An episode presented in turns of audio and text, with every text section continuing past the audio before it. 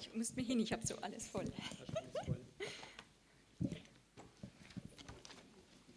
Oh, ist das hoch.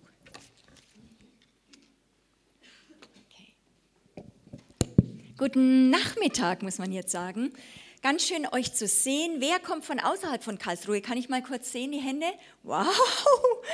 Und wer ist von der Gemeinde? Ja, genau, sehr gut. Ein Klatschen von alle, die... Und wer ist von der Gemeinde hier? Kann ich Hände sehen? Ganz cool, sehr schön, sehr, sehr schön. Ähm, die anderen sind auf jeden Fall in der Überzahl. Aber ihr seid ganz tolle Gastgeber. Wow. Vater, ich bete, dass unsere Herzen jetzt einst. Vater, ich danke dir, dass Himmel und Erde wieder zusammen sind und dass wir in beiden Räumen gleichzeitig leben dürfen. Und ich bete, auch die jetzt neu dazugekommen sind, dass du uns übernatürlich Sprache gibst und, und dass ich Samen des Wortes in das Herz pflanzen darf. Und ihr dürft mich auch segnen und ich sage wirklich, Herr, ich bete, Herr, um deine Demut und doch Kühnheit, Komplettes zu sprechen, was du hast. Weil in jeder Verkündigung ist die Möglichkeit zur Rettung. Komm, Heiliger Geist. Komm, Heiliger Geist.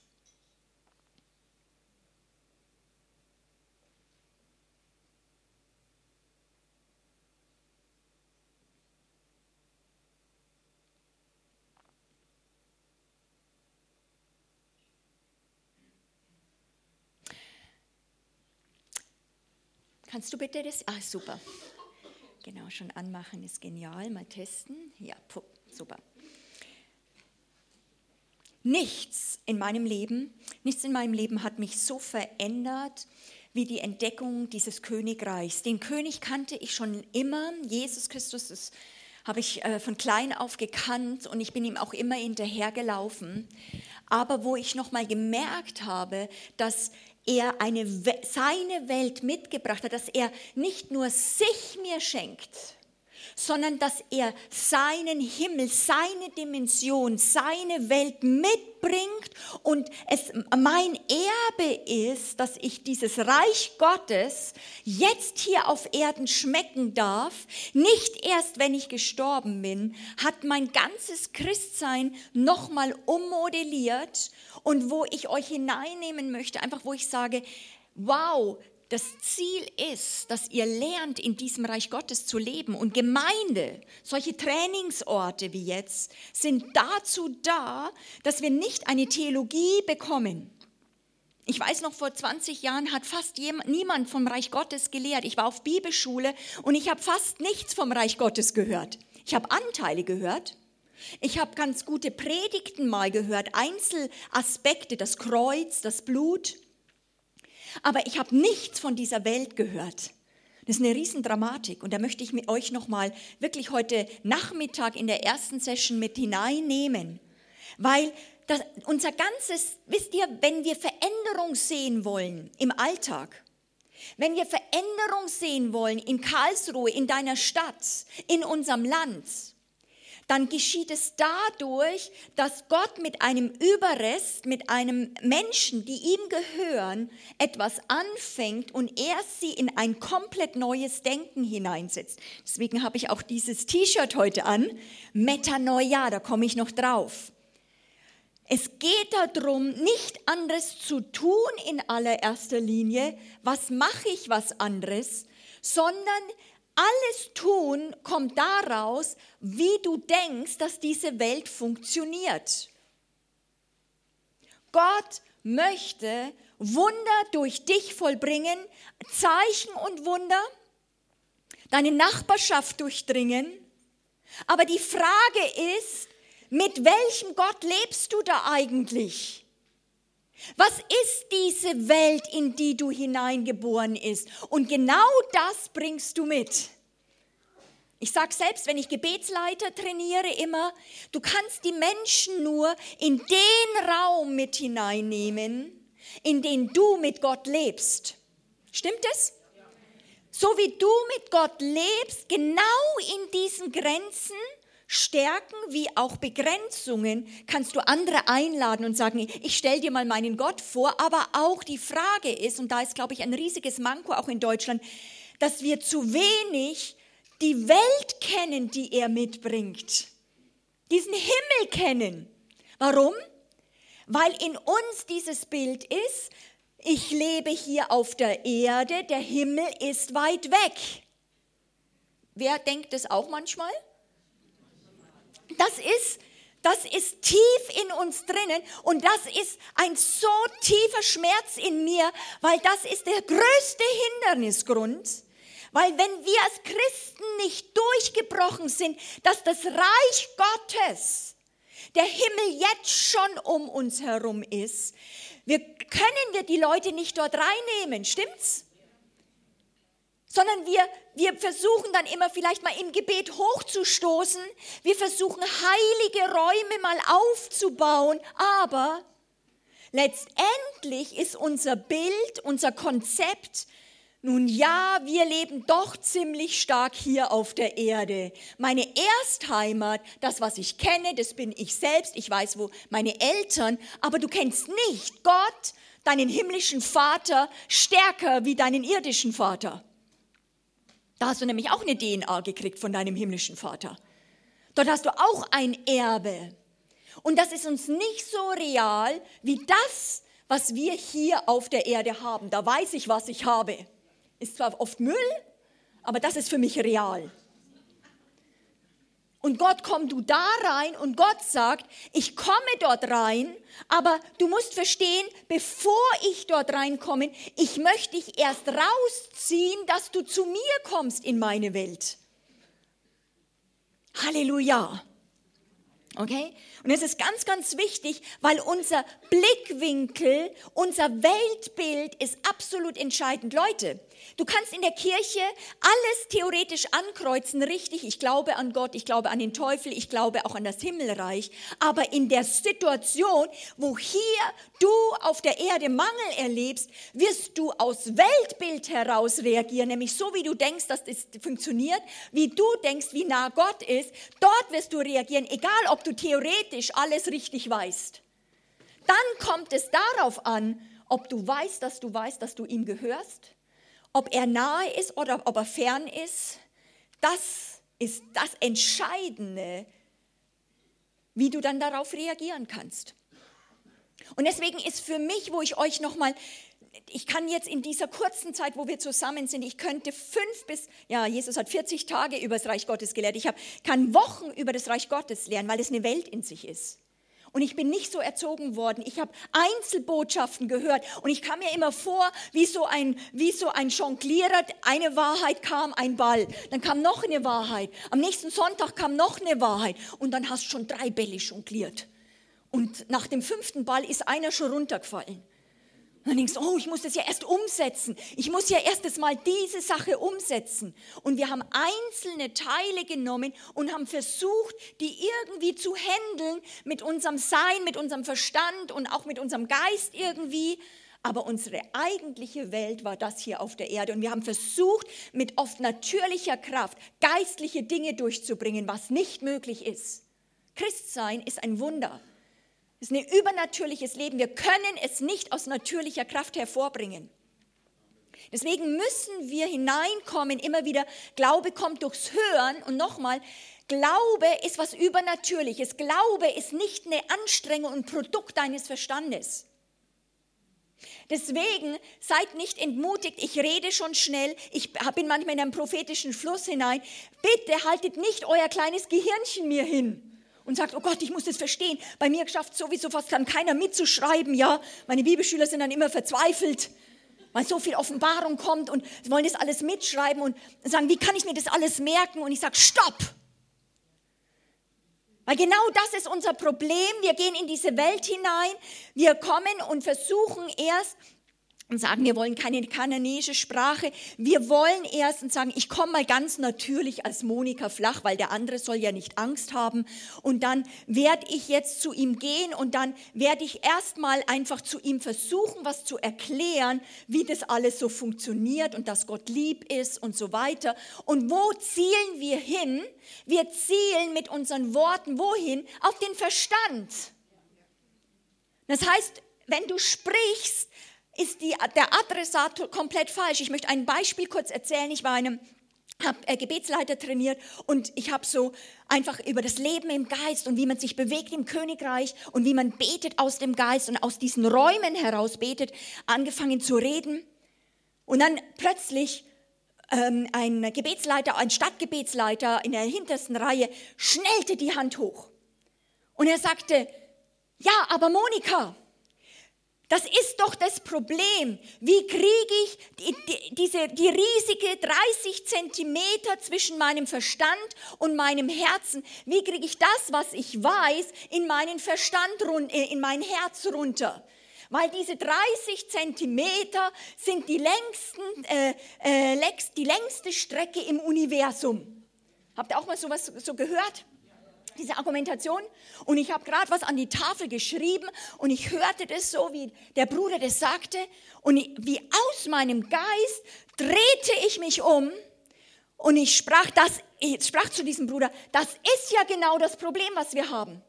Wir deponieren alles in eine komplett falsche Richtung. Wir sprechen zum Verstand, wollen, dass jemand uns versteht, uns das mitbekommt, und dann soll es über Jahre hinunter irgendwann mal das Herz erreichen. Und ich sage, Gott hat nie diesen Weg eingeschritten. Und deswegen werde ich es auch nicht zu euch tun.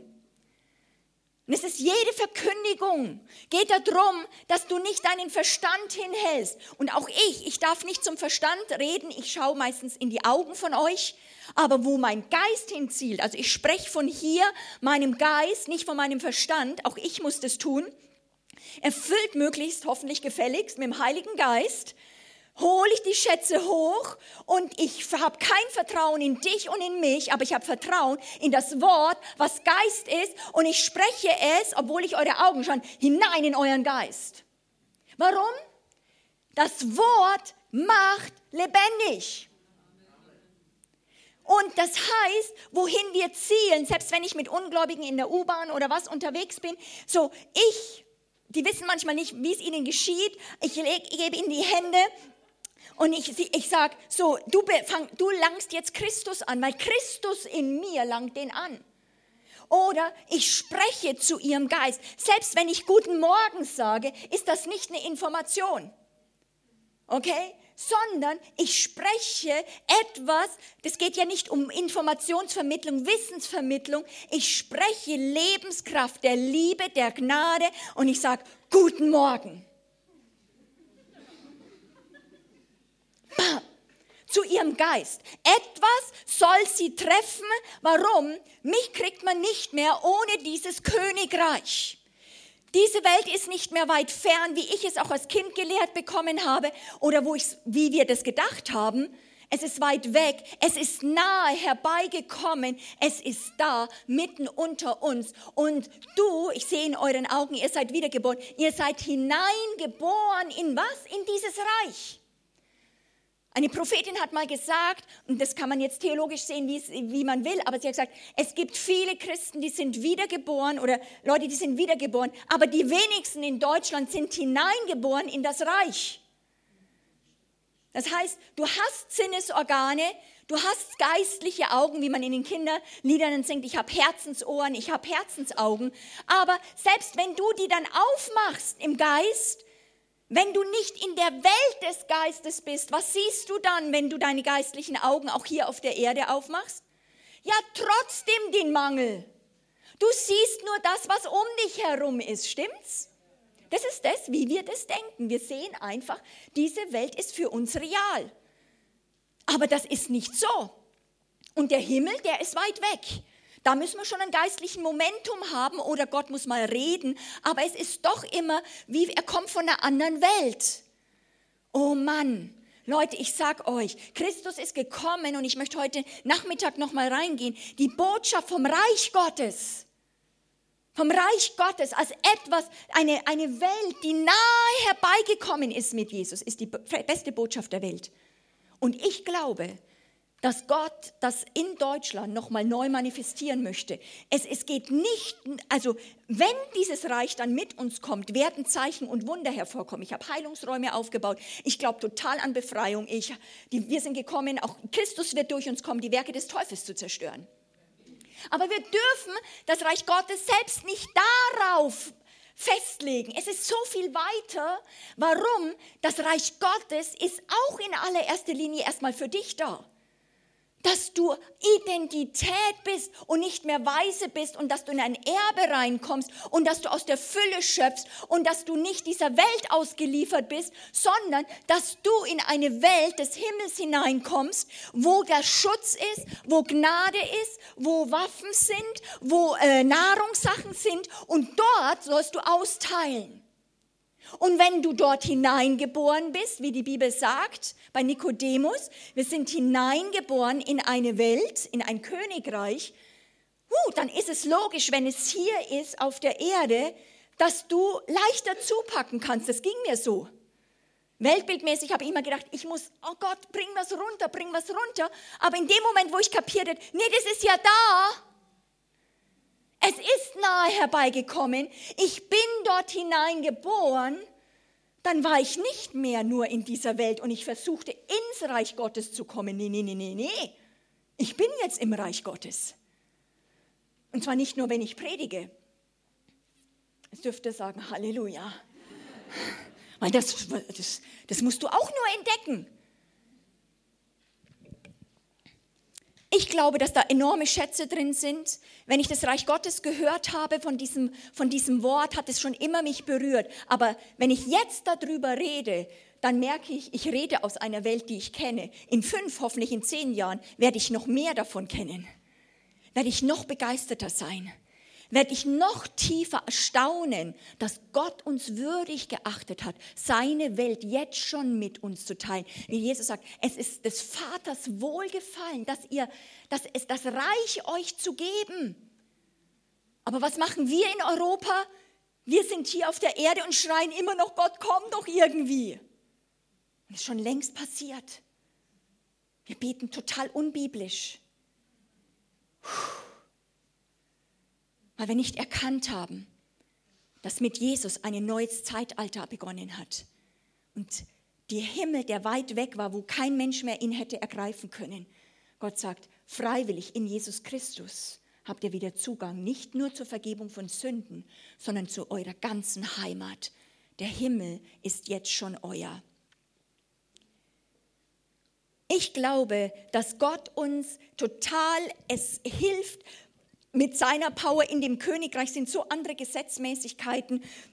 Das, wir, wir deichseln, in, hey, wie ist es in unseren Gemeinden, in unserem Team und so weiter. Wir sind, wir sind ja nicht mal fähig, oft unseren Bruder zu lieben. Das, manche, die, die knapsen dafür zwanzig Jahre rum und sagen, ich schaff's nicht zu vergeben. Leute, einfach jetzt mal positiv ausgedrückt, um euch, um euch einen Geschmack zu machen, nicht zum Verdammnis zu bringen. Im Reich Gottes ist das der unterste, unterste Standard, das ist Babysein. Warum? Im Reich Gottes gibt es einen Schatz, eine Qualität, wo du nicht mit Zähne zusammenbeißen, wo du fähig bist, organisch heraus Feinde zu lieben. Wo du fähig bist, Feinde zu lieben mit einer Qualität. Warum? Du kommst aus einer anderen Welt. Und wir versuchen aus der Welt, die hier ist, aus der irdischen Welt, diese Qualität aus uns herauszupressen. Leute, werdet frustriert darüber. Werdet bitte so frustriert, dass ihr aufhört, das zu versuchen. Und endlich lernt, das ihm als Geschenk zu nehmen. Eigentlich müssen wir was entdecken. Ich habe was entdeckt, noch mehr. Und ich bin immer noch am Decken, entdecken. Ich bin immer noch, mich herausfordern zu lassen. Und ich habe gesagt, Gott, das möchte ich erleben. Also, wenn du Feinde lieben lernen musst, dann musst du erstmal ein paar Feinde haben. Ja, das muss man dann, das heißt, mit dem Gebet äh, tust du auch dann solche Situationen etablieren, weil du musst es ja irgendwie merken, ja, wir wollen sagen, ja, alles soll schön glatt gehen, ja. Nee, es ist total genial, wenn du lernst und sagst, das Königreich, als Königreich Gottes, Frau, denkst du nicht mehr, oh du Arme, äh, was hast du jetzt da für ein schwieriges Leben? Sagst, Halleluja, voll krass, jetzt habe ich einen Feind. Jetzt, äh, das ist jetzt nicht einfach, das, du tust das jetzt nicht schönreden, das ist nicht einfach, aber hey, wenn jetzt das möglich wäre, machst du mit Gott. Gott, du versprichst mir, dass ich nicht mit Zähne, sondern dass ich plötzlich in eine Freiheit reinkomme, wo ich die Person lieben kann und keine Angst mehr habe. Du kannst nur lieben, wenn du nicht Angst hast. Du kannst nur lieben, wenn du dich reich fühlst. Wenn du dich reich fühlst, dann kannst du wirklich lieben. Dazu, das geht nicht für mich ohne das Königreich. Ich wüsste nicht ohne das Königreich Gottes, das ich entdeckt habe, warum ich leiden sollte. Leiden für Christus, dass Leute sich an mir gesund stößen, stoßen, dass Leute bösartig auf einen zugehen und du kannst in Gnade reagieren. Warum? Weil du merkst, es geht nicht um mich, es geht, dass Menschen sich ausstoßen gegen, aus Furcht, auch gegen diesen Gott. Und du stellst dich mit Christus hin und sagst, komm her, du darfst das mal machen, aber ich stehe vor dir. Christus rollt dir einen Teppich aus und sagt, er gibt dir eine Chance für einen komplett anderen Ansatz. Ich versuche dich nicht da so ein bisschen umzubessern. Ach, ein bisschen, ein bisschen mehr lieben. Vergiss es, deine Liebe reicht nicht aus und meine schon gar nicht.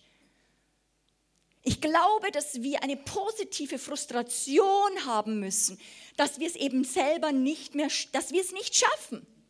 Das ist, ich finde es erleichternd. Wenn ich denke, ich müsste in mir, wenn ich sage, oh, ich muss in mir gut sein, oh, ich, ja, ich bin's nicht. In mir. Aber dann höre ich, Christus kam, mein Christus, und er brachte eine Welt für, mit sich. Und er hat mich rein und tadellos vor sich hingestellt, heilig, ohne, ohne Fleck, ohne Runzeln. Und ich darf ihm, tadellos ist so ein schönes Wort, ohne Tadel. Kraft der Gerechtigkeit Gottes, oder kriege ich Gänsehaut? Das ist bah, eine Kraft des Evangeliums. Wohl dir, wenn du diesen ersten Stein, das erste Geschenk des Königreichs, die Gerechtigkeit Gottes erfasst. Das Reich Gottes, es hat eine enorme Power. Ähm, J A Packer hat gesagt, der christliche Sinn und Verstand in Europa ist gleichförmig geworden mit dem Geist des Humanismus, dem Geist, der große Gedanken über den Menschen erzeugt, um Raum lässt, nur noch für einen kleinen Gott. Und die Not des Menschen, deine oder meine, unser Mangel hier auf dieser irdischen, sichtbaren Welt wird so groß, dass wir den Schöpfer, den Vater, den Allmächtigen, den Schöpfer von Himmel und Erde sagen, das ist jetzt auch nicht größer, der ist fast schon drunter, das ist realer, das ist größer, das schafft er nicht. Das ist der Geist von Humanismus. Ich bin im Hinduismus unterwegs, ich bin im Islam unterwegs, in, in Nationen, aber für mich ist der Geist von Humanismus eine krassere Kraft und auch eine Macht, die Tausende in Gefangenschaft hält, in einer, in einer lieben, soften Art und Weise, die viel schwieriger zu diagnostizieren ist, weil es so menschlich alles klingt. Weil wir so menschlich natürlich anfangen zu denken, aber wir verpassen es, aus dem Geist heraus zu leben, voller Gnade und Liebe. Warum? Hey Leute, ich kann mir doch nichts einbilden, einen Feind zu lieben. Das ist alles geschenkt. Ich muss es nur lernen, zuzuhören, dass das für mich available, dass es für mich zugänglich ist. Das Königreich Gottes ist nahe herbeigekommen. Ähm, Ich gehe einfach mal rein, einfach in eine Grundlage vom Königreich Gottes Teaching. Das seht ihr hier auch, das ist so ein Stück weit unser Banner, was ihr hier vorne seht, was sehr viel das ausdrückt, was wir verkündigen dürfen. Matthäus vier siebzehn. Matthäus vier siebzehn. Und von da an begann Jesus zu predigen und sagte, zu sagen, tut Buße, denn das Reich der Himmel ist nahe gekommen, ist nahe herbeigekommen. Und ich rufe das nach Deutschland immer wieder aus, nach Konstanz, wo ich wohne, in, in einer Welt, wo viel noch Aufstand ist und Dinge sind, stehen wir auf und sagen dieses Dennoch des Glaubens, denn siehe Konstanz, siehe Deutschland, siehe, da ist eine Welt, dieses Himmelreich ist nahe herbeigekommen. Das müsst, darfst du sprechen. Das musst du sprechen, auch zu dir hinein. Mit Jesus Christus, das war vorher nicht, äh, machte Gott einen Weg, eine Bahn, und er sandte auch seine Jünger aus mit der Botschaft in die Städte, dieses Reich der Himmel, der Himmel ist jetzt wieder auf der Erde zugänglich. Wow. Wow, wow, wow, wow. Das ist ganz krass. Wenn ich dieses Wort Matthäus vier siebzehn gelesen und immer wieder, ich habe das tausende Mal gelesen, dann äh, gerade im Lutherdeutsch heißt es ja, tut Buße, habe ich immer gedacht, ja, ganz logisch, wir wollen Erweckung sehen, also tut Buße, ich muss erstmal meine Sünden bekennen. Punkt Nummer eins, also ich muss loswerden alles, dann kann Gott kommen. Das steht aber hier in diesem Text nicht. Denn griechisch heißt es nicht, wir sollen unsere Sünden bekennen, sondern die Hauptproblematik, mit der Gott handeln muss bei uns, ist nicht die einzelnen Tatsünden. Die Tatsünden, was wir tun, kommt daraus. Warum? Weil wir ein komplett falsches Konzept haben. Und deswegen heißt auch dieses Wort tut Buße, das ist dieses griechische Wort Metanoia. Denkt um. Das ist es. Denkt um, denn jetzt ist nichts mehr. Stell dir mal die Welt, die du jetzt mitgebracht hast, hier in dieses Seminar. Du weißt, wo, welchen Job du hast, wie du verheiratet bist, welche Lebenssituation du hast. Und Gottes Welt kommt jetzt, dieses Reich kommt, und Gott sagt, denk um, nichts ist mehr so, wie es war. Du musst alles komplett neu überdenken, denn jetzt bin ich da. Das ist auch Gott, ist immer so ein herrlich entspannter Gott. Manchmal zu unserem, wir werden richtig ärgerlich, weil der so entspannt ist. Und wir sofort irgendwie Panik schieben. Und er sagt, denk komplett um. Alles ist nicht mehr so, weil du bist nicht mehr allein. Du bist nie mehr allein. Jetzt bin ich da. Und zwar nicht nur ich, sondern ich mit meiner Welt. Leute, ihr müsst eine Sache verstehen. Gott ist und wird ein König immer bleiben. Und ein König ist nie ein König nur alleine. Wir haben Gott so individualistisch gesehen. Einen König kriegst du nur mit einem Reich. Stimmt's? Mit dem, wenn du den König, wenn du diesen Vater ist, dein Vater ist ein König und dein König ist ein Vater, dann hat es was zu tun, dass du hineingeboren wirst in eine Welt mit himmlischen Heerscharen. Da geht es ein bisschen auch militärisch dann manchmal zu, dann gibt es dann so die Myriaden von Engeln. Dann hast du hier diese Cherubim, auch das tolle Wohnzimmer vom Herrn mit diesem ganzen Regenbogen, dann gläserne Meer. Das findet Gott anscheinend cool. Und du bist in diese Welt hineingeboren. Hättest du vielleicht dein Wohnzimmer nicht so eingerichtet? So Augen, Augen, ich meine, solche Tiere, also diese Cherubim, würde ich immer sagen, boah, also wenn der Jesaja da das gesehen hat, der war, wenn der in der heutigen Zeit ist, hätte ich gedacht, der war im New-Age-Laden. Das würde ich jetzt nicht in einer protestantischen Kirche vermuten. Sieht man auch fast nicht, die Cherubim. Versteht ihr? Das ist uns fremd, aber das ist Gottes Welt. Und es ist dein Vater. Du bist dort hineingeboren worden. Und es hat ganz, ganz viel mit deinem Alltag zu tun, dass du merkst, dass du nicht mehr nur ein Pilger, nicht nur hier auf der Erde lebst, sondern du kommst hier rein, er schickt dich in diese Welt, aber du darfst nicht nur Teil dieser Welt sein. Wie es heißt in Johannes siebzehn, wir sind rausgerettet aus dieser Welt erstmal und hineingeboren. Er sagt, ich sende euch, wie der Vater mich gesandt hat, ich sende euch in diese Welt, in eure Nachbarschaft, in die Mängel, in die Situationen. Ich schicke euch da rein, aber vergesst eine Sache nicht, so wie ich nicht von dieser Welt bin, ihr seid nicht mehr von dieser Welt. Und die große, also für mich, die Hauptursache, warum wir kein kraftvolles, salzerfülltes Christentum haben, ist, weil wir, wir sind erfüllt mit dieser Welt. Wir sind gleichförmig dieser Welt. Wir, Jesus sagt ganz klar, wir haben erst dann, wir können erst dann lieben, erst wenn wir uns sicher fühlen, wenn wir uns reich fühlen und wenn du Zugriff hast auf dein Erbe. Aber wie kannst du Zugriff haben, wenn du überhaupt nichts siehst und nur diese Welt siehst, wo da nur Mangel ist? Da kannst du gar nicht aufwachsen in Reife. Da wirst du höchstens bleiben, dass du immer die Feuerwehrgebete sprichst. Gott, hilf irgendwie. Hier brennt's. Schick einen Feuerwehrwagen. Schick den Lobpreisleiter oder den, den Pastor. Der ist doch dafür ausgebildet. Der soll jetzt das mal löschen. Mal sehen, wie gesalbt der ist. Und es ist ein komplett anderes Evangelium und da möchte ich mit euch reingehen, weil die Problematik ist, dass wir den Heiligen Geist brauchen, dass er uns das verkündigt. Selbst die Jünger, drei Jahre waren sie mit Jesus zusammen und sie sind weggerannt. Sie waren nicht loyal zu diesem König, obwohl sie ihn geliebt haben. Sie waren, erst dann konnten sie stehen, erst dann konnten sie in den Tod gehen, erst dann konnten sie mit dem Bösen angstfrei agieren und sagen, schlagt uns, aber ich, wir lieben euch trotzdem. Es ist eine Ehre für uns, wenn wir geschlagen werden. Wie, wie, wo ist, was ist da passiert? Die dritte Person der Gottheit ist ausgegossen worden. Das Königreich Gottes und der Heilige Geist gehören zusammen. Und wir brauchen den Heiligen Geist, wir brauchen, dass er uns hineinführt in diese Wahrheit des Königreiches.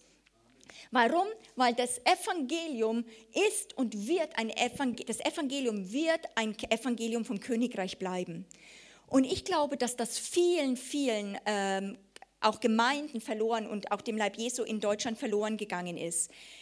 Hey, wir kennen vielleicht die Gleichnisse vom Königreich, aber was hat denn das für einen Alltagswert, wenn du abspülst?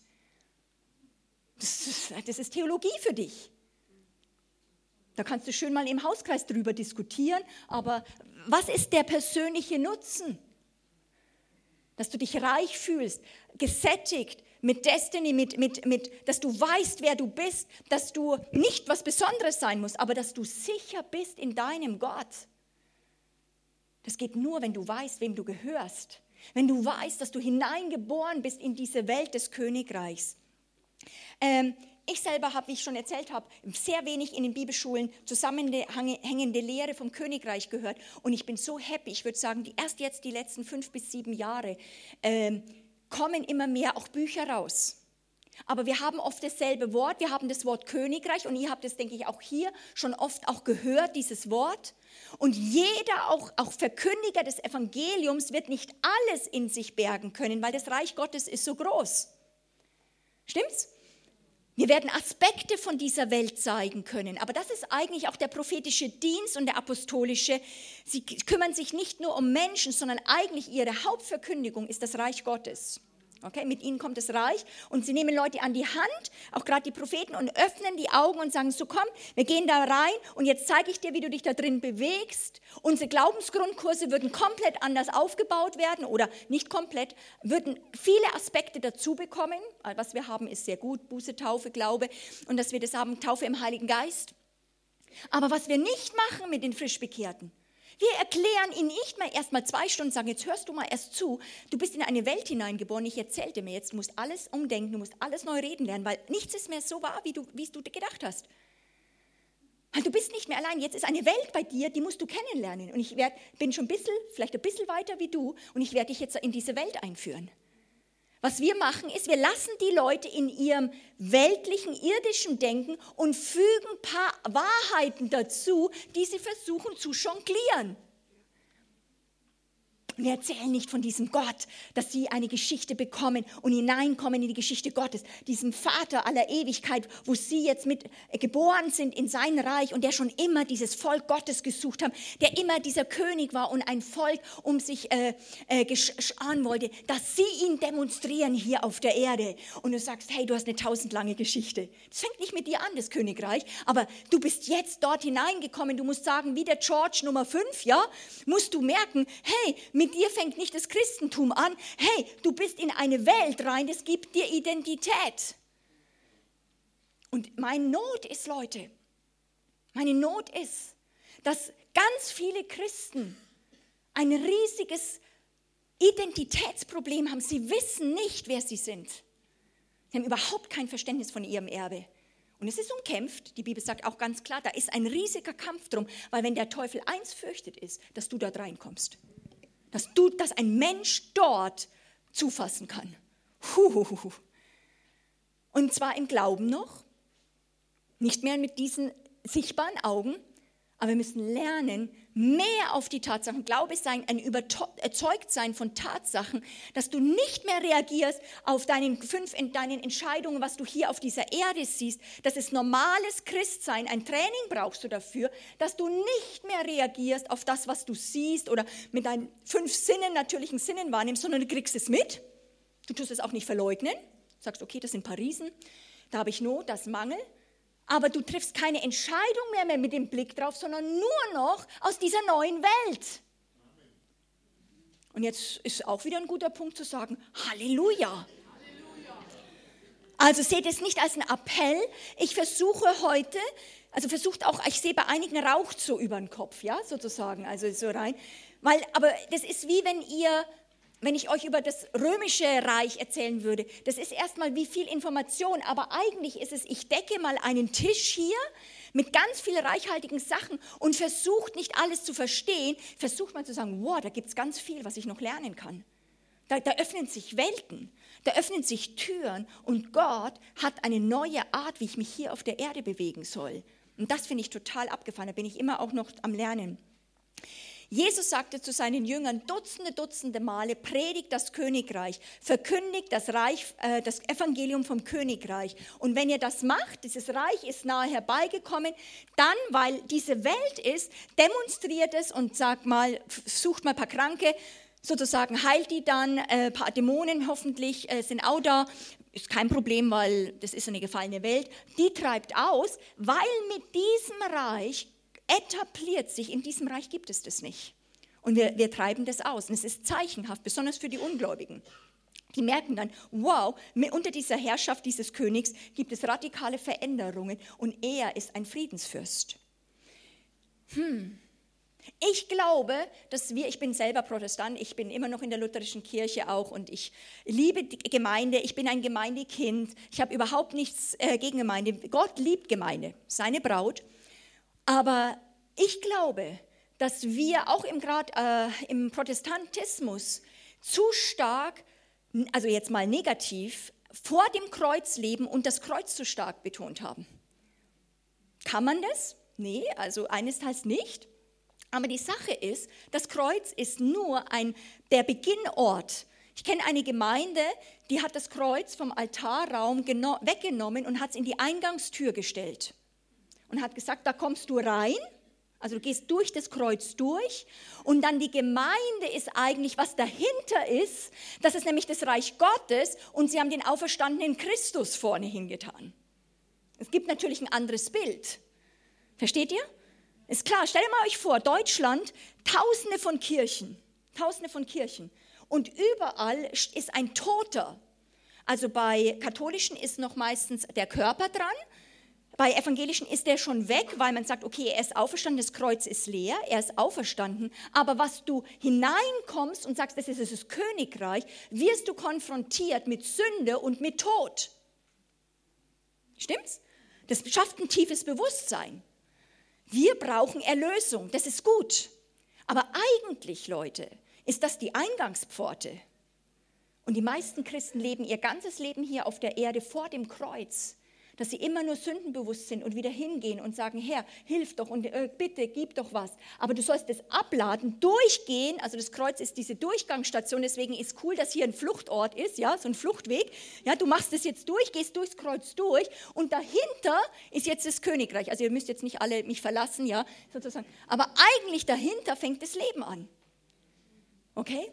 Wo, die, wo du mit dem Auferstandenen jetzt zusammen bist. Paulus sagt, wir müssen ein Training in der Gemeinde haben, wo wir nicht mehr mit dem toten Christus leben, sondern mit wem? Mit dem Auferstandenen. Denn er ist nicht mehr im Grab. Und das erfordert ein Training des Geistes. Aber ich möchte euch nochmal reinnehmen und einfach nochmal euch zeigen, wie wichtig das Königreich Gottes ist. Ich schätze mal, dass ihr das da hinten nicht mehr lesen könnt. Oh, oh. Ich liebe eine technisierte Gemeinde. Hut ab. Ist ganz toll. Also, Bibelstellen möchte ich nochmal sagen, wer, was hat Jesus gepredigt? Und ich möchte euch, dass ihr vergleicht, was du gehört hast. Was für eine Predigt hast du gehört, wenn du das Evangelium gehört hast? Ähm, in dem vier Evangelium wird das Reich Gottes über hundert Mal direkt erwähnt. Jesus selbst predigte das Reich und demonstrierte es. Lukas vier, dreiundvierzig. Jesus sprach, ich muss auch den anderen Städten, also nicht nur Menschen, also er hat zu Städten gepredigt, die gute Botschaft von was? Also es dürft ihr jetzt immer laut reinrufen, die gute Botschaft von? Und jetzt ein bisschen fröhlicher. vom Reich Gottes verkündigen. Hey, das Evangelium, also die Christen sind schon fröhlich, würde ich jetzt sagen, oder? Also so Gläubige, also Glaube und Freude gehört schon immer ein bisschen zusammen. Also seid nicht bedeppert, seid auch nicht so angstvoll und denkt, also es ist, was ich jetzt euch predige, ist kein Appell, sondern es ist ein Türöffner, es ist ein fettes Bankett und ihr müsst ein bisschen, so ein bisschen Geschmack entwickeln, okay? Also, da, Jesus sagt, ich muss auch anderen Städten die gute Botschaft vom... Ah, sehr gut, das macht auch mit mir was, das ist gut. Ja, das machen wir zusammen, wir verkündigen das zusammen. Denn Jesus sagt, denn dazu bin ich gesandt worden. Lukas acht eins. In den folgenden Zeiten wanderte er von Stadt zu Stadt, von Dorf zu Dorf und verkündete das Evangelium. Lukas neun zwei. Und er sandte die Jünger, das zu predigen und die Kranken gesund zu machen. Also hat schon die Jünger dann zugeschickt. Matthäus zwölf achtundzwanzig. Wenn ich aber durch den Geist Gottes die Dämonen austreibe, so ist also zu euch gekommen. Ja, also das finde ich ganz genial. Ja, das Reich, sagt er, ist nicht von dieser Welt. Johannes achtzehn, er sagt, mein Reich ist nicht von dieser Welt. Wenn mein Reich von dieser Welt wäre, so hätten meine Diener gekämpft, damit ich den Juden nicht überliefert worden würde. Jetzt ist aber mein Reich nicht von hier. Johannes acht dreiundzwanzig, er sprach zu ihnen, ihr seid von dem, was unten ist, ich bin von dem, was oben ihr ist, ihr seid von dieser Welt, und jetzt lasst uns zusammen sagen, ich bin nicht von dieser Welt. Aber der ist doch geboren, dieser Jesus. Der war doch ein Mensch wie wir. Ja, er war geboren, aber seine Identität, hat er gesagt, ich bin wahrer Mensch, aber er hat seine Identität, eigentlich würde ich sagen, er hat nie den Himmel wirklich verlassen. Warum? Er hat nur gete- getan, was er den Vater tun sah. Das heißt, diese Welt, er, er, er sagt, ich bin, nicht von, ich, ich bin nicht von dieser Welt. Ich bin gesandt in diese Welt, aber ich bin nicht von dieser Welt. Puh, hochspannend. Johannes siebzehn sechzehn, Jesus im Gebet für die Jünger. Er sagt auch da, sie sind nicht Vater. Vater, sie, sie sind nicht von der Welt, wie ich nicht von der Welt bin. Jetzt ist meine Frage an dich. Wie empfindest du dich? Was ist dein Bild über dich? Weißt du das, dass du nicht von dieser Welt bist?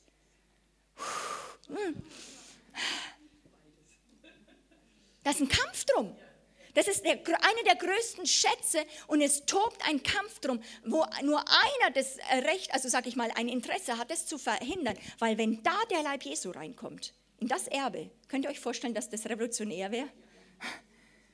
Weil das bedeutet, da kriegst du Kühnheit. Weil du nicht mehr gleichförmig, du bist nicht mehr von dieser Welt. Du versuchst und musst auch nicht mehr alles auf dieser Welt erleben. Du hast auch nicht den Angst, dass du nur vierzig Tage, äh, vierzig Jahre lebst, achtzig Jahre. Oder selbst wenn du hundert Jahre lebst, Leute, das ist nicht lang. Hey, wir kommen von der Ewigkeit. Tod, wo ist dein, wo ist dein Stachel? Hölle, wo ist dein Sieg? Da ist im Evangelium eine Power drin. Und weil wir so irdisch geworden sind, müssen wir das Leben und auch was Gott an Leben hat, er wird von uns missbraucht, dass er sagt, dass, dass wir nur Leben hier auf der Erde haben. Aber wir leben hier auf dieser Erde, wir werden dorthin geschickt. Aber Leute, deine Quellen, woher du dieses Leben bekommst, kriegst du nicht mehr von dieser Welt. Da bist du dem Untergang geweiht, wenn du das versuchst. Du kannst vieles genießen. Er hat die, diese Welt wunderschön gemacht für die Braut. Ich meine, es ist wunderschön, selbst es ist eine gefallene Schöpfung, aber wenn du es siehst, die Natur und alles, es ist so kreativ. Also du kannst nur staunen, was da alles gibt. Schöne Sachen. Es ist kein, nicht einmal im gefallenen Zustand ein ganz schrecklicher Ort. Und trotzdem, wie viel, wenn du in Gemeinden schaust, selbst in Gemeinden schon, aber selbst wenn du in Städte reinschaust, welche tiefen Löcher, wo Leute drinnen sind, in Angst, in Verdammnis, wo Tod regiert, wo psychische Krankheiten übernehmen, wie Burnout, Leute in, in Scheolorte reinkommen, wo sie echt gefangen sind und wirklich an, an finsteren Orten wohnen, wo sie schreien, wo, ihr, wo sie merken, sie sind nicht mehr klar. Und es ist real. Das sind richtig reale Nöte. Und das können wir nicht sagen, ach Bruder und Schwester, der Herr segne dich. Okay? Der hat dich auch irgendwie noch lieb und so weiter und halte durch, bis er wiederkommt. Das ist nicht das Evangelium, denn siehe, das Reich Gottes ist nahe herbeigekommen und wir müssen lernen, daraus zu leben und dass wir das wieder ganz neu in den Mittelpunkt kommen. Jesus hat gesagt, ihr seid nicht mehr von dieser Welt. Bitte schreibt es euch nochmal auf, dass du das nicht, das kannst du jetzt einmal hören, aber du musst mit Gott reden im Gebet. Bitte rede mit ihm drüber. Jesus sagt, von dir, du musst nicht mehr von dieser Welt sein, du musst dich da reinarbeiten. Er geht davon aus, er sagt, du bist nicht von dieser Welt. Er sagt es. Die Jünger waren zu dem Zeitpunkt auch nicht so prall. Die haben ihn dann sogar verlassen noch. Aber er sagt es vor seinem Vater und er sagt die Wahrheit. Sie sind nicht von dieser Welt. Sie sind wiedergeboren. Okay? Wie kommt man in dieses Reich hinein? Johannes drei, fünf. Wahrlich, wahrlich, ich sage dir, wenn jemand nicht aus Wasser und Geist geboren wird, kann er nicht in das Reich Gottes hineingehen. Was aus dem Fleisch geboren ist, ist Fleisch. Was aus dem Geist geboren ist, ist Geist.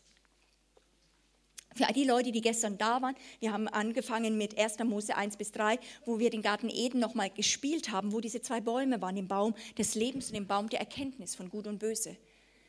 Und ich glaube, dass die meisten Christen, dieser Baum der Erkenntnis von Gut und Böse, wo der Teufel immer noch raus agiert, dass wirklich wir als Christen die meisten Gefährdeten sind, weil wir es so ernsthaft meinen, über richtig und falsch, weil wir es so richtig machen wollen, vom Baum der Erkenntnis zu leben, was den Tod bringt. Wir müssen wiedergeboren sein, aus diesem Baum des Lebens essen, was eine komplett andere Frucht ist.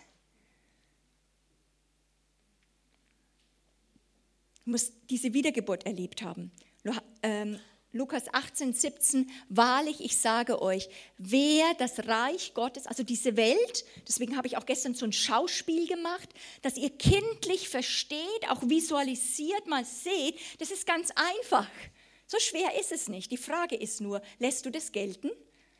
Lässt du gelten, dass Gott das über Verkündigung einfach sich das ausgedacht hat, dass er über die Verkündigung das äh, verkündigt und dann Dass, dass Leute ihr Herz dafür aufmachen können und sagen, wow, das klingt jetzt nicht schlecht.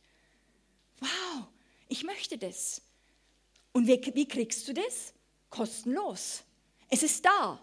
Siehe, es ist nahe herbeigekommen. Nochmal zurück, wenn, ihr, wenn ich auf Matthäus vier, vier siebzehn gehe, tut Buße, Äh, denn das Reich Gottes ist nahe gekommen. Ich habe immer gedacht, ich muss erstmal alles beseitigen. Ich mache das jetzt mal, ich bekenne meine Sünden, dann kann Gott kommen. Ist falsch. Was sagt denn das Wort hier?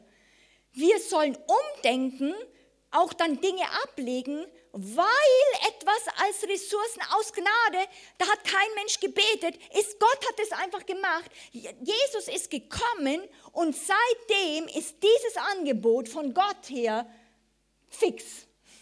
Und weil das da ist, der Himmel ist nahe herbeigekommen, ist es jetzt zu einer Konfrontation, dass man höchstens überlegen darf, wow, dann muss ich ja umdenken, dann, dann kann ich ja komplett anders neu reagieren. Oder aber, dass wir dann wieder denken, ich muss es mir erarbeiten. Ich muss erst Buße tun.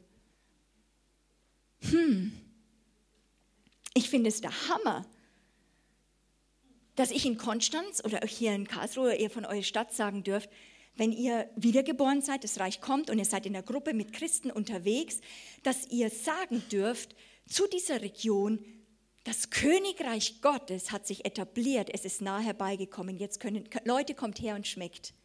Aber eben, die kommen schon in unser Königreich da ein bisschen rein. Das ist manchmal eben nicht so attraktiv. Aber ich finde es so genial, dass der Zugang zum Reich für jeden zugänglich ist. Und deswegen sollen wir dann die Sünden bekennen auch. Weil wir sagen, das will ich nicht mehr. Ich will nicht mehr so leben.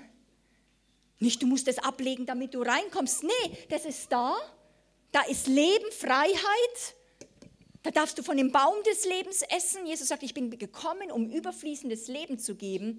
Aber genau dort merken wir, wie angstzerfressen, wie unerlöst wir sind und wie schwer es uns fällt, ein Geschenk zu, einfach zuzupacken und es zu akzeptieren. Wer würde mir dazu stimmen? Deswegen musste ein Erlöser kommen. Oh, ich liebe meinen Erlöser. Lass uns mal sagen, Jesus, wir lieben dich.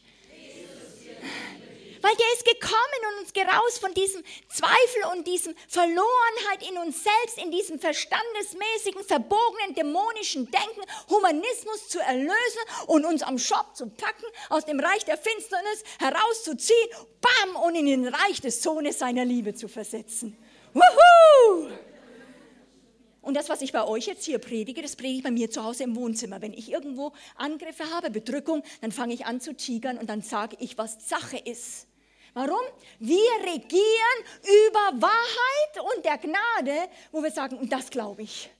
Und ich glaube, jetzt Teufel, komm noch mal her, ich glaube an Gott, den Vater. Alles in mir schreit, da ist eine Not, du musst was tun. Und ich sage, ich werde erst mal größere Fakten dazu ziehen. Puh, weil ich bin nicht nur in dieser Welt.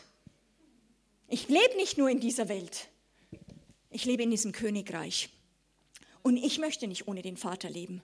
Und mein Vater, soll ich mal von meinem Vater erzählen? Mein Vater, der ist nämlich der Vater, der allmächtig ist.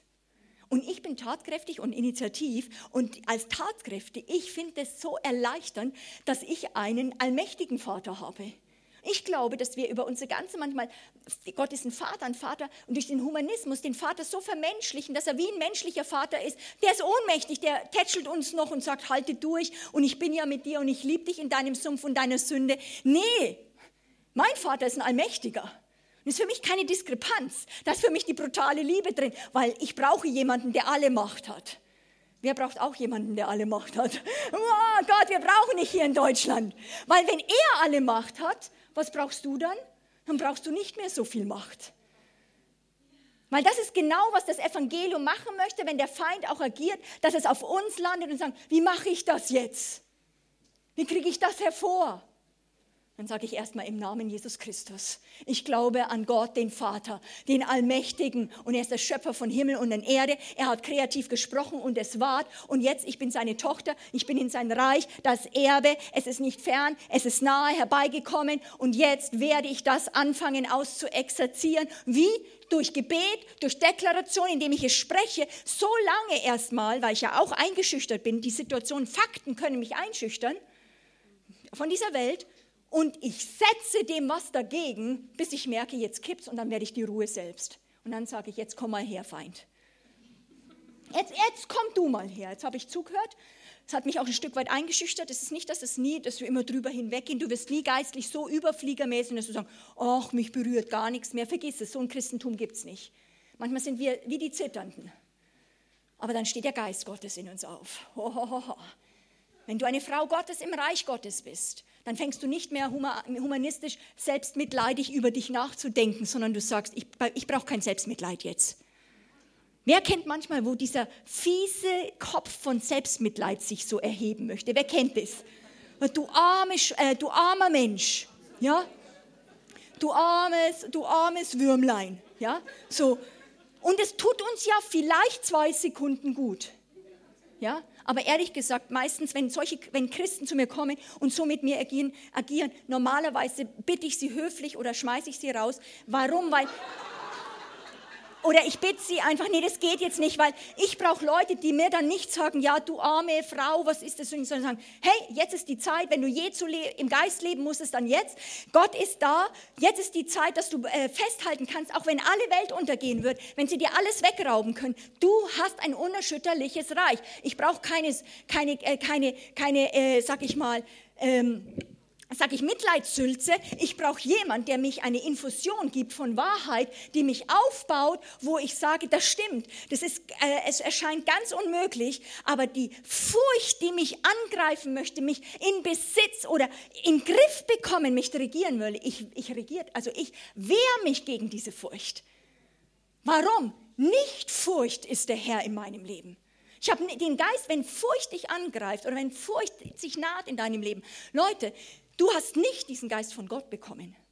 Furcht ist nicht von Gott. Das heißt nicht, dass es nie mal da sein können. Das heißt nicht, dass Situationen nicht kommen können in deinem Leben, die dann plötzlich wie so ein Türöffner, ich sehe immer so Pendeltüren, so eine Türöffner sind und sagen, jetzt, jetzt ist es spätestens erlaubt. Jetzt hast du ein Recht. Also jetzt muss man sich doch fürchten.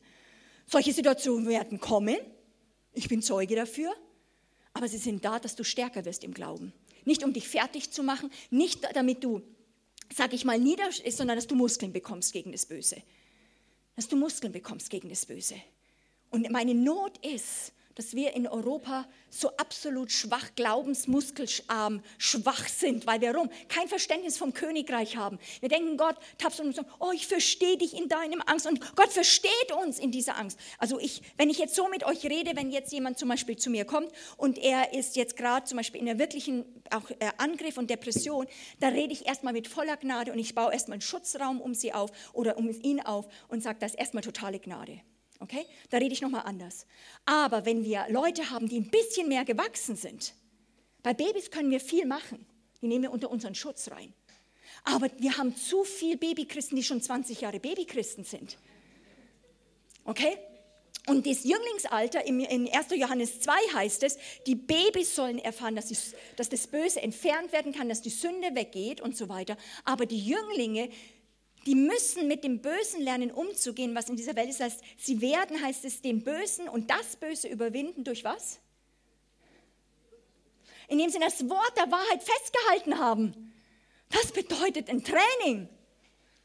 Und plötzlich hörst du nicht mal immer nur den Vater. Vielleicht haben einige sich von euch gewundert, warum sie nicht immer nur die liebevolle, gütige Stimme des Vaters hören, weil, weil leicht bist du in einer Phase, wo der Herr dich jetzt nicht mehr nur als Papa der die Windeln wechselt oder dich auf den Topf setzt, sondern er sagt, hey, jetzt in den Graben hier, schmeiß dich in den Dreck, aufstehen, hier, nimm das Schwert, du fängst an, hier, du hast selber ein, ein Schwert des Geistes, nimm mein Wort in den Mund.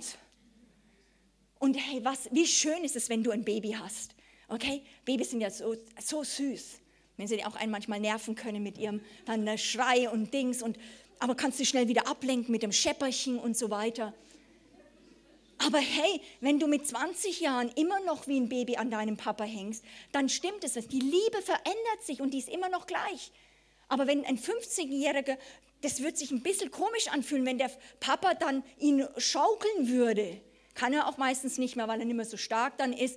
Aber vielleicht selbst auf dem Sofa, wenn dann der fünfzehn-, achtzehnjährige sich so reinkuschelt, dann würde man schon sagen, ich glaube, die müssten jetzt schon mal vielleicht zum Psychologen. Das scheint mir ein Beziehungsproblem.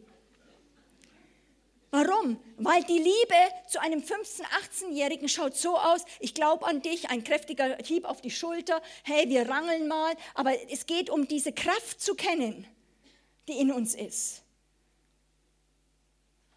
Aber die Frage ist, wollen wir reif werden? Weil das bedeutet auch Verantwortung für unsere Taten zu nehmen.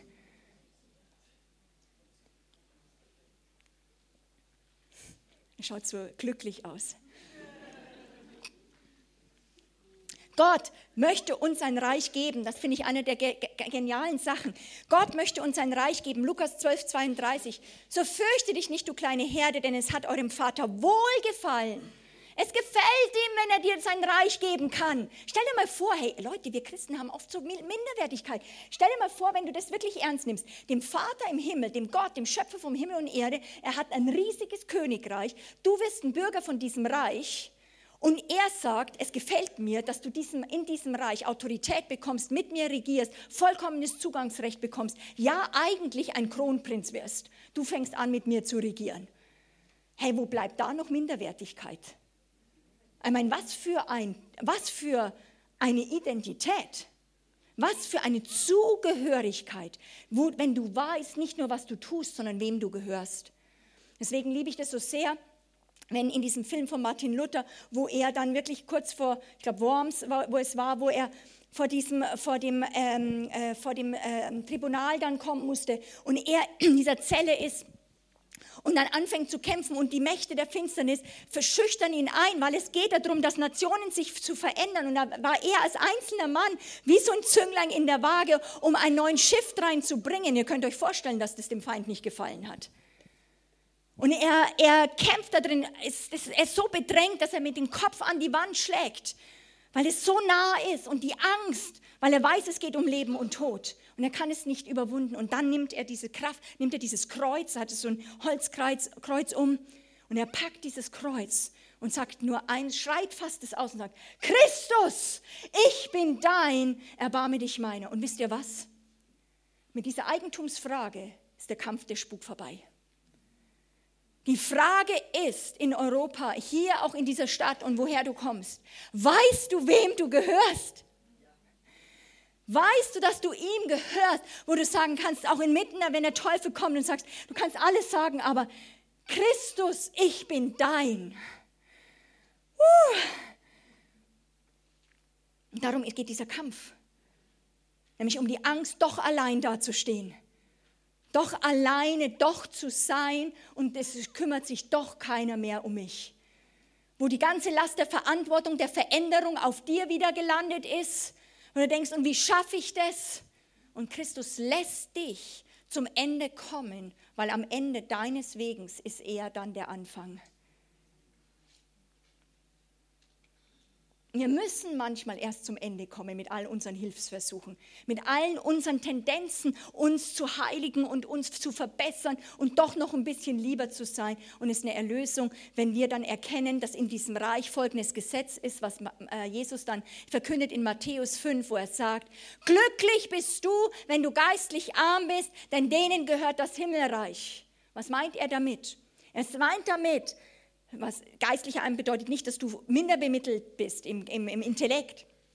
Er meint damit, glücklich bist du, wenn du in dieses Königreich reinkommen bist, glücklich bist du, dann kannst du happy sein, wenn du erkennst, dass du Gott überhaupt nichts zu bieten hast. Glücklich bist du, wenn du nichts mehr beweisen musst, wenn du endlich zum Ende gekommen bist und sagst, Gott, ich kann eigentlich nichts mitbringen. Ich bin nichts.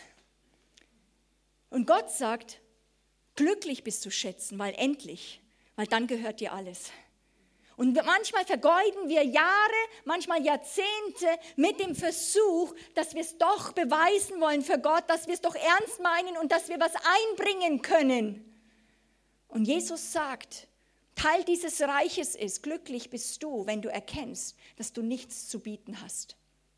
Hast Gott nichts zu bieten. Konkursmasse bist du. Absolute Konkursmasse. Gott konnte dich so gebrauchen, dass er nur gesagt, umbringen, neue Geburt, neue Schöpfung. Es ist nicht ein Verbesserungsplan, den er mit dir hat. Er hat einen, ich sage immer, zwei Leute wollen dich töten, entweder der Teufel zum Tod, zum ewigen Tod oder Gott zu einem neuen Leben. Aber umkommen musst du.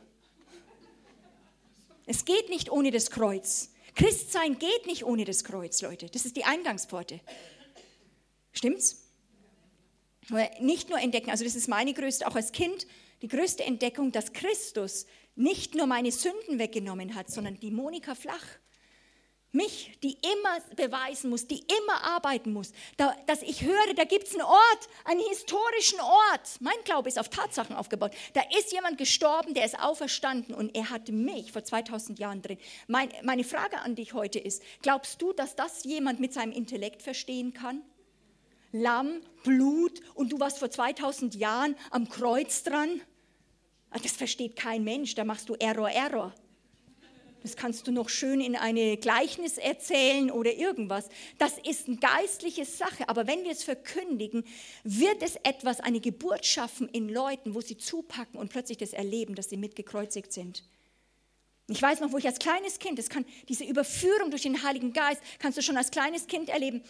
Ich war als kleines Kind, weiß nicht, acht oder neun, war ich auf einer Konferenz. Meine Eltern waren ja Christen, wir waren so auf vielen äh, geistlichen Events und bin damit auch aufgeweicht worden und immer wieder. Und ich weiß noch an diesem einen Moment, wo ich in dieser Konferenz war und als acht, acht, sieben, achtjährige war ich in einer Ecke und ich wusste nicht warum. Es war wieder Heilige Geist da, aber ich hatte keine Sprache dafür damals noch als Kind. Und ich habe schluchzend, ich habe geheult, geheult, geheult.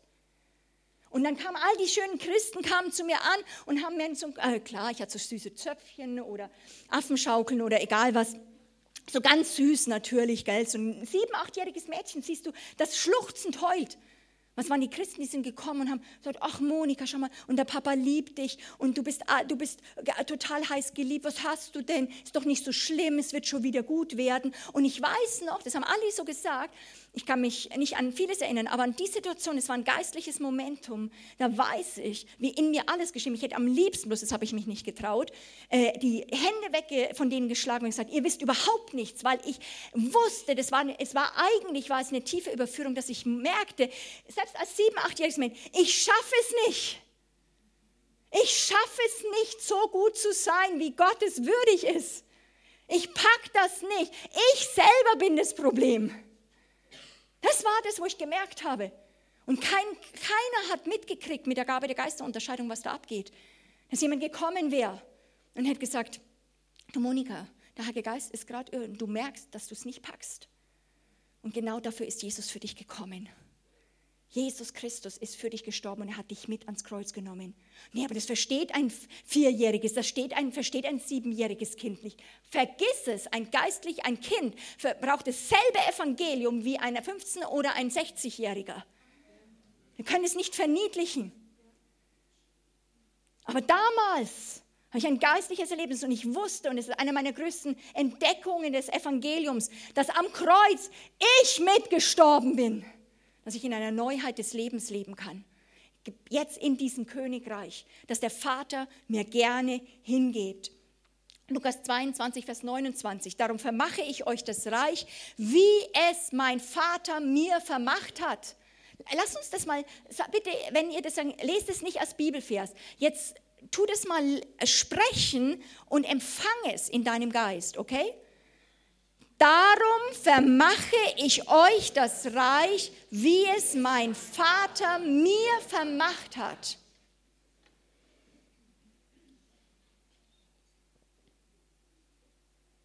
Und dann Matthäus zehn, sieben und acht. Wenn ihr aber hingeht, predigt und sprecht, das Reich der Himmel ist nahegekommen, heilt Kranke, weckt Tote auf, reinigt Aussätzige, treibt Dämonen aus, umsonst habt ihr empfangen, umsonst gebt. Und dann nochmal nach der Auferstehung, die Apostel, was machten die? Die predigten auch das Reich. Erstens nochmal natürlich in Apostelgeschichte eins, drei. Jesus erscheint den Jüngern nach der Auferstehung. Er ist gestorben, dann ist er auferstanden. Und dann, was redet er jetzt in diesen vierzig Tagen? Nicht die zehn Punkte, wie man Gemeinde gründet. Hätte ich hilfreich gefunden. Aber ich war in Gemeindegründungsbewegung, so ein richtig super, ähm, sag ich mal, europäisches Outline. Muss nicht zehn Punkte sein, hätten auch fünfzig sein können. Ich hätte das hilfreich gefunden. Was hättest du gesprochen, wenn du nur noch vierzig Tage da Zeit gehabt hättest? Okay, du weißt, der Heilige Geist kommt, aber die Jünger haben einfach dich schon verlassen. Also ich hätte nicht mal gewagt zu gehen und denen mir das alles zu überlassen. Das ist ja, das war ja eine Katastrophe, waren die ja noch. Nach drei Jahren mit Jesus. Aber Jesus kannte den Heiligen Geist. Apostelgeschichte acht, zwölf. Dann, was hat Philippus? Als sie dem Philippus glaubten, der das Evangelium und den Namen Jesus Christus verkündigte, ließen sie sich taufen. Apostelgeschichte zwanzig. Paulus. Und nun siehe, ich weiß, dass ihr alle, und denen ich umhergegangen bin, und was? Das Reich gepredigt habe. Apostelgeschichte achtundzwanzig, er predigte das Reich Gottes und lehrte die Dinge, die den Herrn Jesus Christus betreffen, mit aller Freimütigkeit und ungehindert. Und dann Kolosser eins, dreizehn, er hat uns errettet aus der Macht der Finsternis und versetzt in das Reich des Sohnes seiner Liebe. In ihm haben wir die Erlösung, die Vergebung der Sünden. Also es geht noch sehr viel weiter und so weiter. Und dann heißt es in Matthäus vierundzwanzig, und dieses Evangelium des Reiches wird gepredigt werden auf dem ganzen Erdkreis, allen Nationen zu einem Zeugnis, und dann wird das Ende kommen. Leute, das sind jetzt, also warum ich mir manchmal Zeit nehme, ist, weil ich glaube, dass wir immer noch manchmal nicht verstanden haben, wie die, diese Botschaft, das Evangelium ist nicht das Evangelium nur von Jesus Christus, es ist in erster Linie ein Evangelium von dem Reich Gottes. Da ist der König drin, da ist Jesus drinnen, da ist auch die Person, die Dreieinigkeit drinnen, aber es ist eine ganze Welt, die wir verkündigen sollen. Und ich weiß noch, wo ich das angefangen habe zu studieren und den Herrn da drin gefragt habe, hatte ich gesagt, ja, wir sollen das Reich Gottes predigen. Die Jünger haben das getan, Jesus haben das getan. Stell es jetzt mal vor, du solltest in den Glaubensgrundkurs gehen. Die sollen ja auch gleich das Reich verkündigen. Ja, was würdest du denen beibringen? Ja, ich würde sagen, ich predige dir das Reich. Ich predige dir das Reich Gottes. Ich predige dir das Himmelreich, aber dann wüsste ich auch schon nicht mehr mehr. Warum? Das ist nur ein Wort. Die Frage ist, wird es für dich eine Welt, dass du die Leute da drin einführen kannst? Und wir müssen dieses hineingeboren in dein Königreich, wie das heißt bei Nikodemus, erleben, wo wir dann sagen, hey, das Himmelreich ist nahe herbeigekommen, es ist nicht mehr weit weg, es ist da und wir packen zu, wir können greifen, es ist auf dieser Ebene. Ist das gut? Wer denkt, dass er mehr vom Königreich Gottes erleben muss und mehr sehen und lernen muss? Sehr gut, dann seid ihr richtig. Ich glaube, dass Gott durch den Heiligen Geist, weil er auch das Apostolische wieder freisetzt, dass er die Predigt vom Reich Gottes in verschiedenen Facetten wieder etabliert, dass wir es hören. Und das heißt nicht, dass wir alles verwerfen, was wir gehört haben, aber sie passen, diese Jonglierbälle passen alle rein in eine Welt, wo du lernst, dich zu bewegen mit Identität. Das ist das, was der Herr möchte mit euch. Ich möchte euch so sehr ermutigen, dass ihr auf die Suche geht, selber zu graben. Für mich war das ein Weg von fast zehn Jahren, wo ich immer mehr Sprache gekriegt habe, wo ich plötzlich der Herr mir ähm, auch einen besonderen Zugang gegeben hat, dass ich gemerkt habe, es geht nicht darum, nur die Gleichnisse schön zu lehren, sondern und, und dann die Endzeitgleichnisse nur, sondern es geht darum zu sagen, dieser König gab es für alle Zeiten. Ich lebe jetzt in einem bestimmten Zeitabschnitt, aber eines Tages wird er wiederkommen und dann wird eine neue Art von Zeitalter anbrechen. Jetzt sind wir noch in dem Zeitalter der Gnade und jetzt soll ich lernen, schon im Himmel zu leben. Ich warte nicht mehr, bis ich siebzig, achtzig bin und gestorben bin. Wir sollen ja jetzt schon gestorben sein. Wir sind jetzt gestorben in eine Neuheit des Lebens rein. Wir leben jetzt schon im Glauben. Wir leben jetzt schon in dieser Welt, die uns als Erbe gegeben ist in Jesus. Aber Leute, diese Erde ist eine Trainingszeit, diese Erde ist eine Ausbildungszeit, dass wir lernen, ihn kennenzulernen, freiwillig unter der Herrschaft dieses Gottes zu laufen, freiwillig lernen, uns in diesem Reich zu bewegen, damit wir dann, weil wir seine Gesinnung bekommen haben, sein Denken bekommen haben, wir haben Christi Sinn, über Städte, Nationen gesetzt werden können. Wir werden nicht auf Wolke sieben sein und die Harfe schlagen, das kann ich dir garantieren. Okay? Und ich sage dir eine Sache, die Menschen, die jetzt zur Zeit wichtig waren, Napoleon und so, für diese Weltgeschichte, für dieses Zeitalter, die werden dann, wenn das Himmelszeitalter angreifen, nicht mehr in den Geschichtsbüchern interessant sein. Da werden komplett andere Namen sein. Leute, die vielleicht niemand kennt, weil plötzlich die Geschichte des Königreichs, das in dem ewigen Buch geschrieben ist, in dem Lebensbuch geschrieben ist, plötzlich die, deine Geschichte aufgeschrieben ist, wie du reagiert hast auf diesen König, wie du durch die Trainingseinheiten durchgegangen bist, wo du gelernt hast, Sünde zu überwinden, wo du gelernt hast, trotz Hass mit Liebe zu reagieren, wo du gelernt hast, wo du geschlagen worden bist, dem anderen die Füße zu waschen. Warum? Weil du schon sicher bist. Weil nicht die Menschen dir deinen Wert geben, weil nicht mehr ein Mensch dir irgendwie sagt, wer du bist, sondern weil du hineingenommen bist in die Identität, was Gott über dich sagt. Oh, das ist so wunderschön, so wunderschön, wenn du das in der unsichtbaren Welt siehst, wenn dann dein Leben gesehen wird, wo du vielleicht manchmal noch zitternd sagst, ich sehe fast nichts und ich glaube, deswegen ist für die Engel das auch manchmal wirklich erstaunlich. Weil wir sehen ja trotzdem zeichenhaft. Wir sehen noch durch einen Spiegel, wir sehen noch nicht alles in der Klarheit. Die Engel sehen alles klar. Eines Tages werden wir das auch sehen, von Angesicht zu Angesicht. Ja, dann brauchst du nicht mehr glauben, dann ist es logisch. Dann ist alles, dann ist alles, dann wird jeder die Knie beugen. Hey Leute, ich sehe das als so eine Chance. Ich sehe das so eine Chance für mich. Diese siebzig, achtzig Jahre, die sind auch nicht so lang. Okay? Das ist überschaubar. Für eine, im, im Bereich einer Ewigkeit, was ist denn das? Das ist nicht lang. Aber wie ich hier reagiere, das wird meine Ewigkeit bestimmen. Wie ich hier auf ihm mit zitterndem Herzen vielleicht aufmache und vielleicht ihn umfange und sage, ich sehe fast nichts, aber Gott, mein Erlöser und mein Erbarme, ich lasse dich nicht, du segnest mich denn und ich werde nicht auf diese, in dieser Bosheit reagieren, weil du hast mir neues Leben gegeben.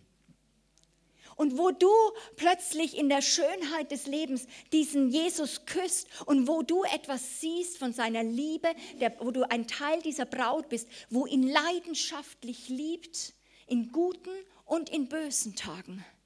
Wo du in einer Welt, die Gott nicht kennt, demonstrieren darfst und anderen komisch erscheinst, weil du nicht reagierst wie die Welt. Und mit Recht sagen sie dann, sag mal, woher kommst du denn? du bist doch nicht von dieser Welt. Und du sagst, stimmst? Ich bin nicht von dieser Welt. Eigentlich bin ich ein Alien. Ich bin nicht von dieser Welt. Ich bin nicht mehr von dieser Welt. Aber ich bin Mensch, ich lebe hier, aber ich bin jetzt unter einem Gott. Und ich kann dich einladen, an die Hand geben, wenn du dein Leben und deine Herrschaft stellst. Nicht hier, komm zu diesem Gott und du wirst Friede, Freude, Eierkuchen haben und du wirst keine Probleme mehr haben. Gott beseitigt alles, vergiss es. Wenn wir in die apostolischen Zeitalter kommen, dann werden wir für unseren Glauben wieder einstehen müssen, wo Leute das auch nicht nur toll finden, aber andere werden an deinem Rockzipfel hängen und sagen, gib mir das, was du hast. Zeige uns den Weg, weil du bist so anders. Und dann kannst du sie zu Christus führen, weil du die Gesinnung des Lammes hast in einer Welt voller Wölfe, weil du die Gnadenhandschuhe hast, weil du ein, ein, ein, ein, dir nicht zum Dienen zu schade bist und nicht Herrschaft ausübst über Menschen, sondern ihnen die Füße wäscht. Aber in einem bist du kühn. Du bist kühn in der Kraft des Evangeliums, dass du nicht mehr an dich glaubst und du wirst total schwach im Glauben an dich selbst. Aber wo ich sage, wo ich stark sein möchte, ist, ich bin stark am Glauben an Gott. Und das ist auch nicht so, so schwierig in dem Sinn. Warum? Das hat mit mir nichts zu tun. Er hat einen Sieg, was er ist und was er für einen Sieg errungen hat, den kann ich in den Mund nehmen. Das hat mit meinem Sieg nichts zu tun. Mein Kampf ist es, dass ich das festhalte. Der Kampf ist nicht, dass du kämpfen musst. Der Kampf ist, dass du sagst, er hat gewonnen. Und damit möchte ich schließen. Das Königreich Gottes trainiert Leute und bringt Leute hervor, die verstanden haben, dass sie nicht nur auf einen Sieg zugehen oder einen Sieg für Gott erringen sollen. Nee, nee, nee, nee. Wir Christen, wir kommen von einem Sieg. Wir kommen von einem, der gewonnen hat. Wie? Indem er sein Leben gab. Nicht imperialistisch-römisch, mit Machtübernahme, sondern der sich schlagen ließ, der sich anspucken ließ und der gewonnen hat und das Böse über das Böse triumphiert hat. Wir brauchen Männer und Frauen Gottes des Königreiches, die das Böse nicht mehr nicht fürchten, sondern sagen, da ist einer, der hat das Böse überwunden. Da ist einer, der das Böse überwunden hat. Und Herr, erlöse uns von diesem Bösen. Und dann kommen wir von diesem Sieg. Und deswegen, seit Ostern, Leute, haben wir eine, eine Botschaft, inmitten auch noch manchmal von Schwierigkeiten. Es ist nicht alles immer nur Gold. Wir haben Frieden, wir, uns geht so gut wie nie zuvor. Aber die inneren Knechtschaften, die ich in Leuten erlebe, die sind der Hammer. Okay? Aber wir kommen von einem Sieg. Findet der Herr in dir einen Mann, eine Frau, die so kühn ist, diesen Sieg zu verkündigen. Ich möchte dich dazu einladen. Und ich möchte euch dazu jetzt bitten, dass ihr zu zweit oder zu dritt zusammengeht und zwei, drei Sachen betet. Das Erste, dass ihr betet und sagt, Reich Gottes komme. Herr, ich bete, dass du mir die Augen noch mehr öffnest. Danke, dass ich hineingeboren bist, dass du das ganze Reich Gottes mal so nimmst und sagst, ja, wow, ich möchte das Reich Gottes predigen. Ja, und sagst, du möchtest es mir geben, ich möchte das haben. Sodass an diesem Wochenende was passiert, dass du einsteigst in dieses Leben und wo du sagst, ich lebe jetzt mit diesem Reich. Und dann musst du es natürlich, alles im Reich Gottes ist klein, musst du es erst anfangen zu entdecken. Dann musst du es festhalten, das ist ein Kampf drum. Aber dann wirst du stark werden. Und dann werdet ihr einfach anfangen zu beten und sagen, gib mir die Gesinnung von Jesus, dass ihr dieses Denken, dieses Metanoia bekommt. Kehrt um. Denkt alles. Wow, die Gefängnistüren sind offen. Ihr könnt rauskommen. Wäre das okay? Betet doch füreinander, für diese Zeit. Einfach lasst euch leiten vom Heiligen Geist. Noch fünf Minuten und dann machen wir Pause. Also wie die Weltmeister beten. Nicht fünf Minuten einen Partner suchen, sondern hier gleich losbeten. Das müsst ihr bei mir lernen. Bei mir geht es wie in der Armee. Losbeten und dann geht's los.